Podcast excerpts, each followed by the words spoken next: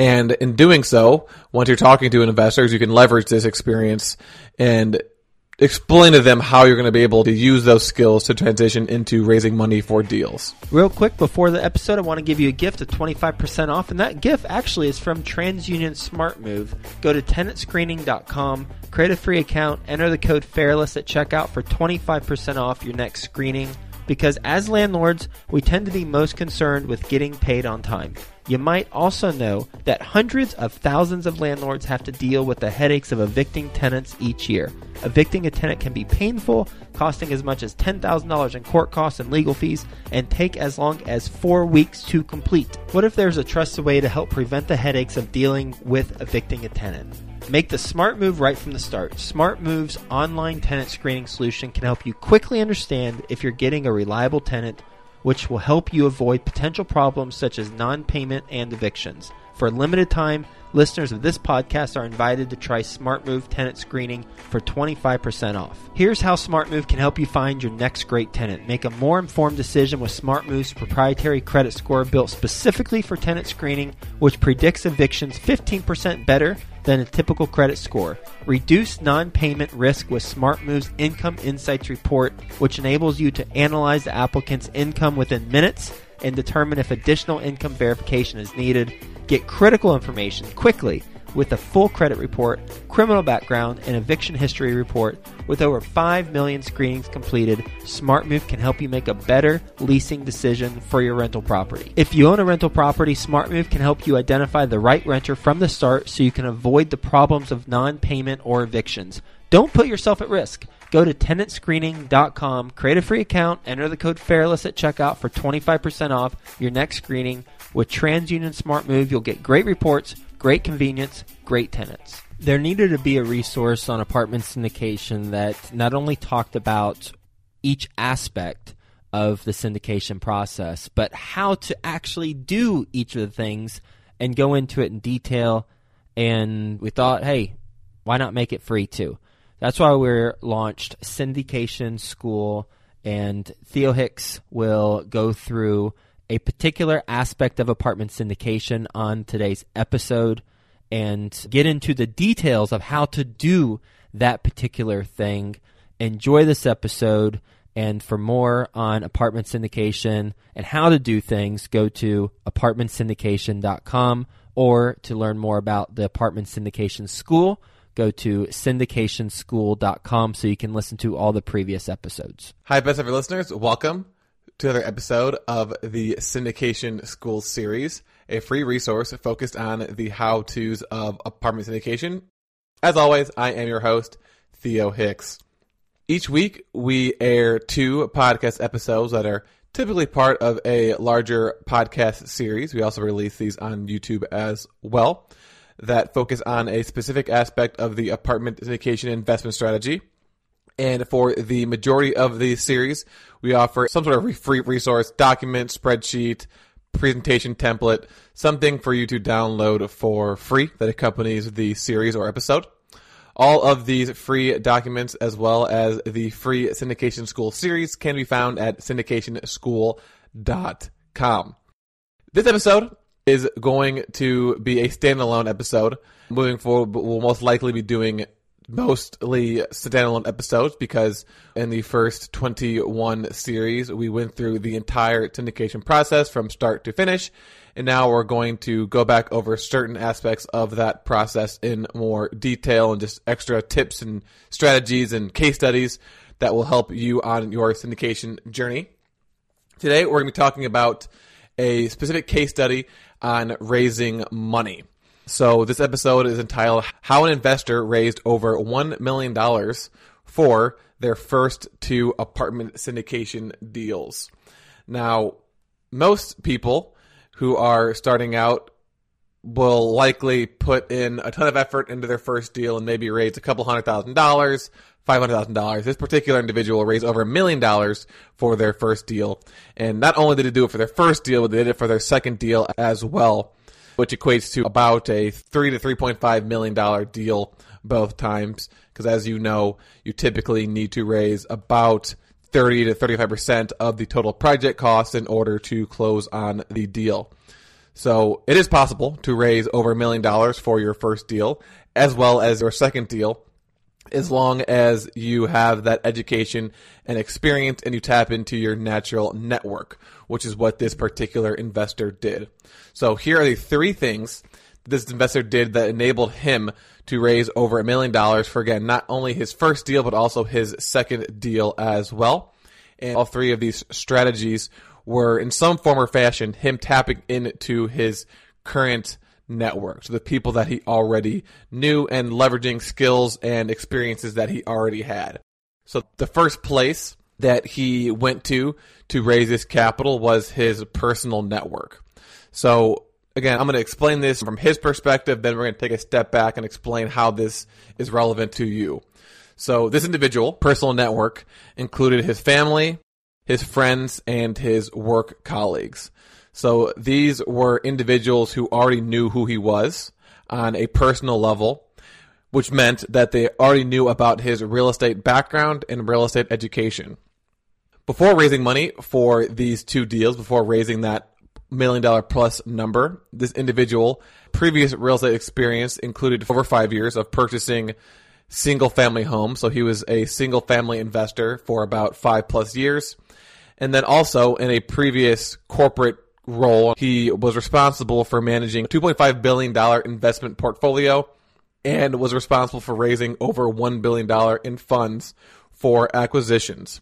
So, obviously, knowing that this individual had five years of investing experience on the personal side, as well as having a previous career where he was also responsible for investing, in this case, $2.5 billion worth of properties, his personal network knew that he was a successful real estate entrepreneur. Within this particular personal network, the two main money raising avenues were his past business associates, so people that he knew from work, and then actually people that were within his wife's network.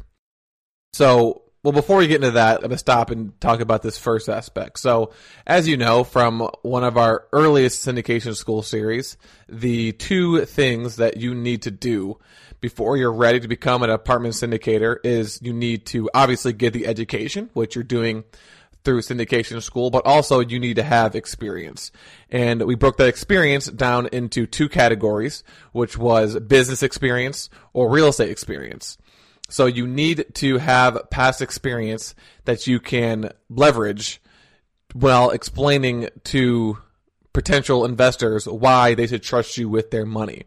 So if you've never held a job before and you've never invested in real estate before, why would someone trust you with their capital? When they ask you, well, what previous experience do you have that should make me believe you're capable of executing this business plan? And you can't say, in this person's example, well, for the past five years, I've been investing in single family residence myself, and here's how many deals I did. Here's the returns I received using my own capital. Here's the roles that I played. Here's the things that I learned while doing that. But also, I also have experience managing a massive real estate portfolio. In fact, in my previous role, I managed a portfolio of over $2.5 billion and raised over $1 billion in funds for acquisitions. Here are the type of deals that I did. Here's my specific roles in that management and in that capital raising. That sounds a lot better than saying, well, I listen to a lot of podcasts, I read a lot of books on the process, and I'm looking forward to putting that education into practice. You need that, but you also need to have that experience as well. And the reason why is because, as I mentioned, the number one reason why people invest with you is because they trust you. And they're going to trust you, one, if they know you on a personal level, of course, but two, if they know that you're going to be able to preserve and grow their money. And they're going to know that you can preserve and grow their money if you've done that in the past with either your money or someone else's money or had some sort of experience managing a project that involved actual money. And in doing so, once you're talking to investors, you can leverage this experience and explain to them how you're going to be able to use those skills to transition into raising money for deals. Now, the next thing, as I was mentioning, is that the two avenues this individual used to raise capital through their personal network was people from work and his wife's network. So his wife's network was a natural path because she knew many people that were already interested in real estate and had cash readily available and she had also built trusting relationships with these individuals. So another really powerful way to raise capital is to think of not only the people that you know, but the people that know the people that you know, right? So people that are multiple degrees of separation away from you. So who's someone that you have a strong relationship with that you could, in a sense, partner up with so that you can tap into their personal network of high net worth individuals. A perfect example of this would be if you were someone who had very strong operational experience. You had a lot of experience underwriting deals, doing due diligence on deals, maybe even asset managing deals, but you don't know many people with high net worths and you don't really have any experience raising capital. So you cover most of the important aspects of the operational side, but you don't know how to get the actual capital to get to the point where you can do underwriting, do due diligence, and asset manage the deal. So a good solution to that would be to partner up with someone who focuses specifically on the investor relations side, on actually raising the capital. So you've got one person who's responsible for the day-to-day operation of the deal, and the other person is out there generating interest for investing in these deals. In this case, this individual didn't have to go too far because this partner, in a sense, lived with him. It was his wife, and his wife had a network of high net worth individuals that he was, in a sense, able to tap into in order to raise money. So he had the experience, she had the network. They came together to raise over $2 million for those two deals. The second avenue was work, and this individual had a past business associate he used to work with in the high tech sector. So this was a tech guy. And this person was actually this individual's biggest investor. So another avenue is to not only tap into someone who's one or two degrees of separation away from me that knows a lot of high net worth individuals, but think of, of people that you already know who are working high paying W 2 job that know you, maybe have an idea about your real estate investing experience, and ask them if they're interested in an opportunity if it were to meet these certain criteria. So, in summary, find someone who you know has a network of high net worth individuals, as well as focus on people that you already know from either your previous jobs or friends that you have or family members that you have that have high paying jobs. So that's number one, personal network. The second way that this individual was able to raise over a million dollars for deal one and deal two was bigger pockets. So social media outlets like bigger pockets that specifically focus on real estate education or just entrepreneurship in general tend to attract people who are looking for investment opportunities. Another example would be a place like LinkedIn.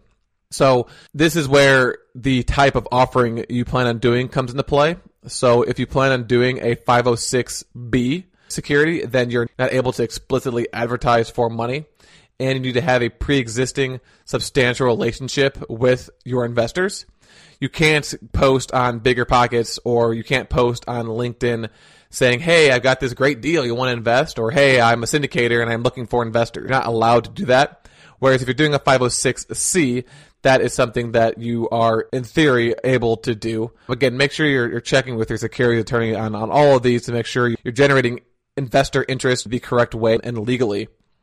But oh, for this individual, they did 506B, so they were not able to go on bigger pockets or able to go on LinkedIn and just post their deals. Instead, what this individual did was he portrayed the same message by posting valuable content on bigger pockets and by creating a strong biography page. So a very powerful strategy to generate interest in, in you and your business is to create a Bigger Pockets Pro account, which allows you to put links in your signature and then make a bio that explains exactly what you do. Don't say, hey, I'm looking for investors. Say, hey, I am an apartment syndicator. I raise money from accredited passive investors or people who are interested in getting into real estate, larger projects, but don't have the time or skills to do it themselves. And we use that capital to buy deals and share in the profits and then you can put a link to your website or a link to your LinkedIn page or wherever you want to send people who are interested in learning more about you. And then you just post content on Bigger Pockets. You answer questions in forums. You repurpose your thought leadership content and post it to the blogs. You're just constantly putting out valuable educational resources. Ideally, you are posting information that is relevant to the people that you want to reach out to you, which are accredited passive investors. So you can write about things that will help people make good passive investment decisions. And in doing so, whenever you post your content to the forums or respond to someone else or post a, a blog post, then whoever comes across that will see you obviously being engaging and answering people's questions, but also they will see the link in your signature or they will click on your profile to, to learn more about you. Obviously, not every single person who comes across your profile is going to click on it, but it's all about getting as many eyeballs on your profile as possible and sending those people to your website and then making sure, of course, you have a website that directs them to any sort of lead capture form that you have or any sort of call to action that you have. So that's number two, bigger pockets or similar social media sites, right? You can do the same thing on LinkedIn. You can post your blogs there and then make sure that you have strong keywords in your bio. Passive investing, accredited investing, apartment investing, apartment syndicator, so that anyone who's out there searching for passive investment opportunities, accredited investment opportunities, will be able to find your profile easily. And of course, having a link to your website so that they can go to your website. The third way that this investor was able to raise over $1 million for deal one and $1 million for deal two were local multifamily meetups.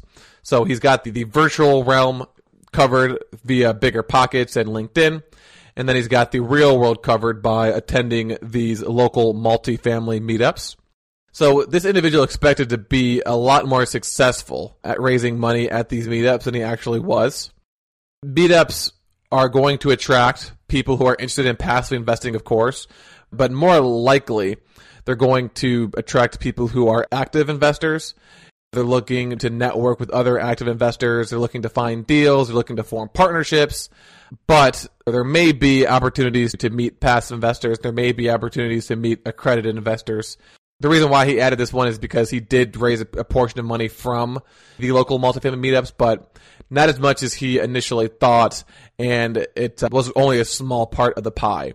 But that could just be location dependent. You might be in a large market that have meetups that are specific for accredited investors, for passive investors, or even better, you can start your own meetup group that focuses on educating passive accredited investors. That's probably the best way to use the multifamily meetup strategy to generate interest in your deals. Again, making sure you're not explicitly advertising. And so you're hosting a meetup where you've got people coming in and presenting valuable content and they're networking with people that are there, forming a relationship for bringing up your, your business and any deal that you have. So those are the three different ways that this individual raised capital for their first two deals. One was that personal network, two was bigger pockets, and three were local multifamily meetups. Here is a breakdown of the percentage of dollars raised from each of these three categories for deal one and for deal number two. So for deal number one, this individual had 13 investors. 70% of the money of the over a million dollars came from his personal network. Of that 70%, half, so 35% came from his wife's network, and then the other 35% came from his past business associate. Another 25% came from bigger pockets, so 95% came from personal network and bigger pockets combined, and another 5% came from the meetups.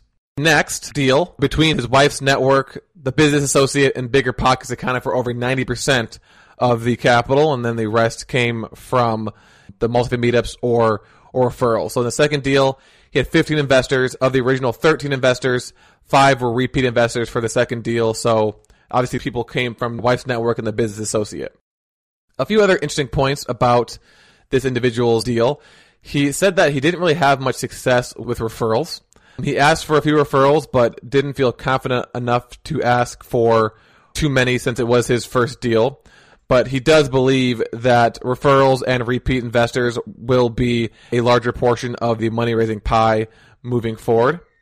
And then also the number of investors from his wife's network and bigger pockets were essentially the same. So he had 13 different investors. So say five came from his wife's network and five came from bigger pockets. But the amount of money that was actually invested from these individuals were different. So he believes that the, this difference comes from the trust factor. So people from bigger pockets don't necessarily know him as well as people from his wife's network. So the more you know someone, the more likely it is that they're going to invest a larger amount of money. So lots of lessons learned here. The biggest takeaway is that the majority of your money for your first few deals are going to come from your personal network. And again, that could be things like family, friends, or past business associates, or people that are a few degrees of separation away from you that have a pretty large network of high net worth individuals. So that concludes this episode. Again, it's the standalone, so I guess that concludes this series as well. Again, you learned how an investor was able to raise over $1 million for his first few deals. In the meantime, until we get back to the syndication school tomorrow, I recommend listening to some of our other syndication school series about the how-tos of apartment syndications. Download the free documents for those series and start to put some of the lessons that you learned in those series as well as this series into practice. Thanks for listening. Have a best ever day, and we will talk to you tomorrow. If you own a rental property, TransUnion SmartMove can help you identify the right renter from the start so you can avoid the problems of non-payment or evictions. Don't put yourself at risk. Go to tenantscreening.com, create a free account, enter the code FAIRLESS at checkout for 25% off your next screening. With TransUnion SmartMove, you'll get great reports, great convenience, great tenants. What if you could earn 10,000 per month net cash flow for life? Now you can at the Residential Assisted Living Academy. Gene Guarino teaches you how to take a single family house and turn it into a cash flow machine. Visit ralacademy.com to learn more.